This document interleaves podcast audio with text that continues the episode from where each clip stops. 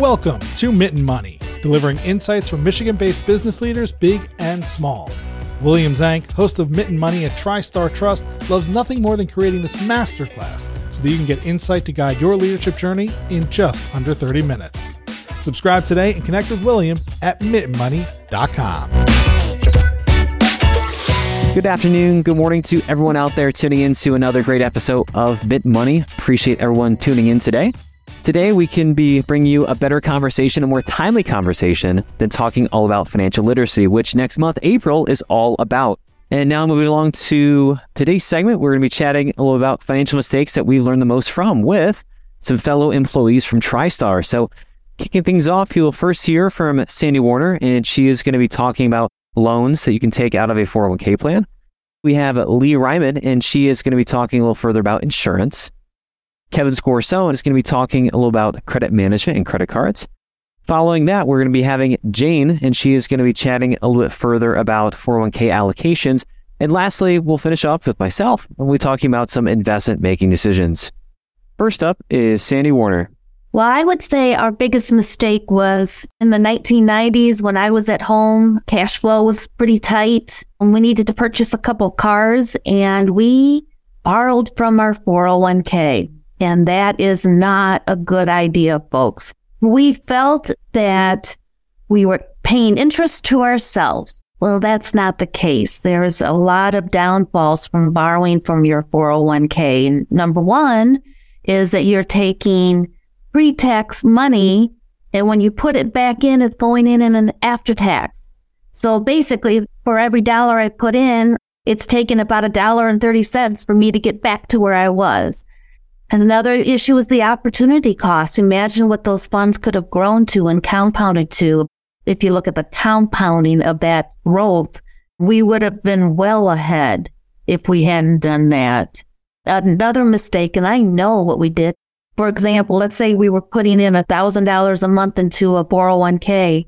We borrowed and we have to pay back $200 a month. Well, do you think we increased our payments to $1,200? No, our cash flow wasn't going to allow us to do it. So you're not actually increasing your contributions. Your contributions went down in the future. So for all those reasons, big mistake. If I can help one person, that would be what I'd say is don't do that. Oh, and I forgot one other thing, the risk of losing your job. What happens if you lose your job and you've got a loan with the 401(k)? You have 60 days to pay it off. We would never have been able to pay that off. Next up, we have Lee Reimann. So my financial mistake is not knowing what I wanted before I talked to a salesperson. I have learned over the years that salespeople are salespeople because they're really good at selling. And at one point when our kids were little, my husband and I realized we needed life insurance. But I hadn't done my research regarding whole life versus term life. So my first meeting was with a whole life insurance salesman. 3 hours later, we bought whole life insurance for everyone in the family, including the kids. After I did some research, nothing against whole life, but just wasn't what we needed. I switched to term life, but I spent a lot of money on 1 year premiums of whole life insurance that then came to nothing. Often people find that they buy things because they sound really good when the salesman sells them, but you should have a general idea of what it is you're looking for and what you need before you talk to a salesperson and buy something that in retrospect might not be what you need or want. Next up, we have Kevin Scorsone.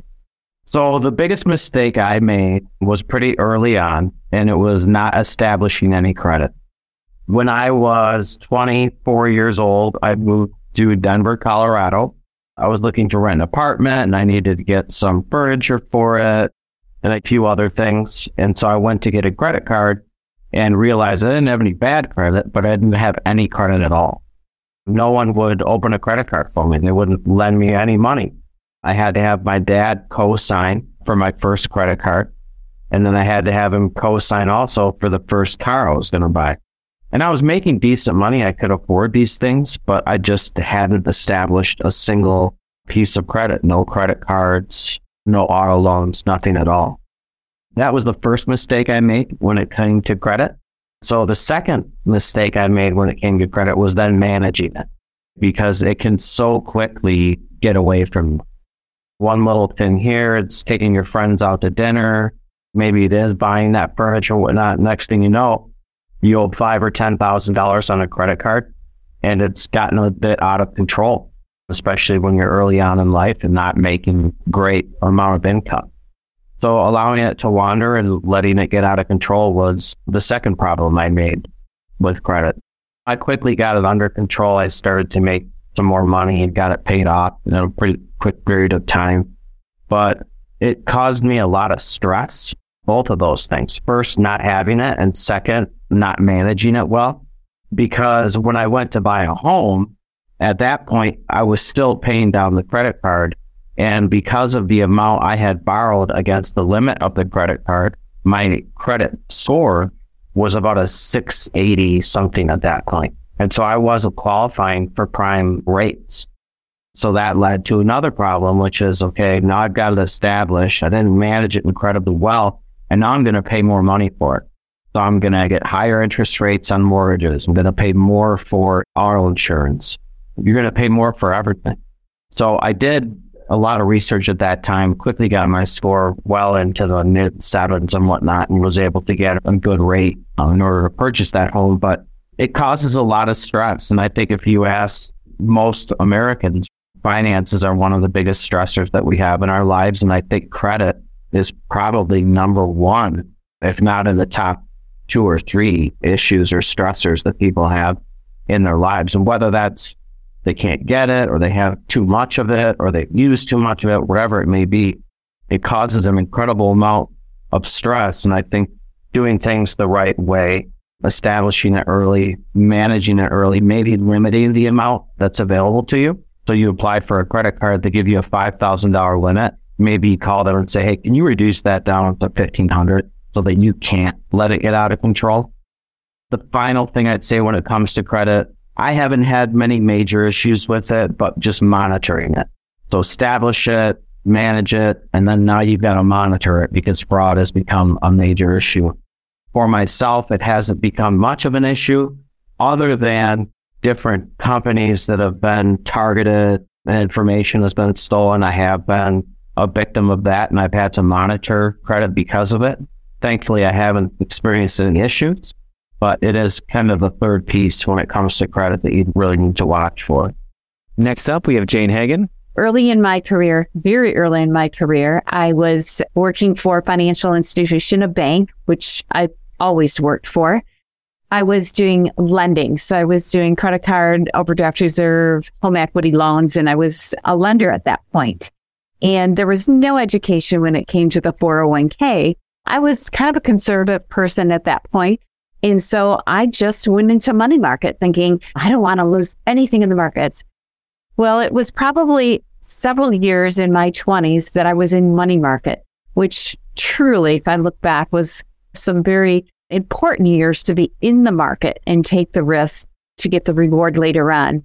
So if I can say to anybody, make sure you research and ask somebody in your 20s, even if your company doesn't do education, because I think it's so important to start off right in your career when you're selecting your investments, because it makes a big difference in the long run for your outcome in your 401(k) plan.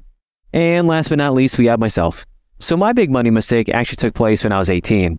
I had just started to dip my toe into the investing world and started to learn so much more about the different types of things that I could invest into. Up until that point, my money was just being saved up and invested into different types of bank CDs. A little bit less on the risky side, so I wanted to go try and put something into this with a little bit more growth. My issue became, and when I started to do a little bit of research, I was really paralyzed with just the sheer number of options that I had out there.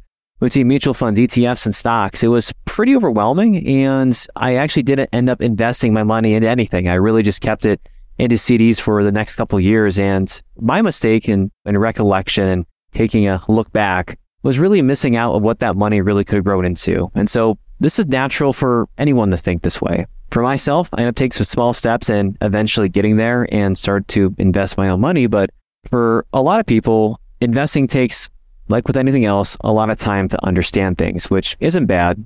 Some baby steps and everyone can get there. And with investing, you always want to keep an eye out towards what your end goal is for the money, and that'll always treat you and point you in the right direction. And thank you all for tuning in to another great episode of Mid Money. Please don't forget to follow our podcast so you don't miss when new episodes drop. Thanks, everyone. You've been listening to Mitten Money, sponsored by TriStar Trust. Subscribe to the podcast and learn more about how William and the TriStar Trust team can guide your small business at tristartrust.com.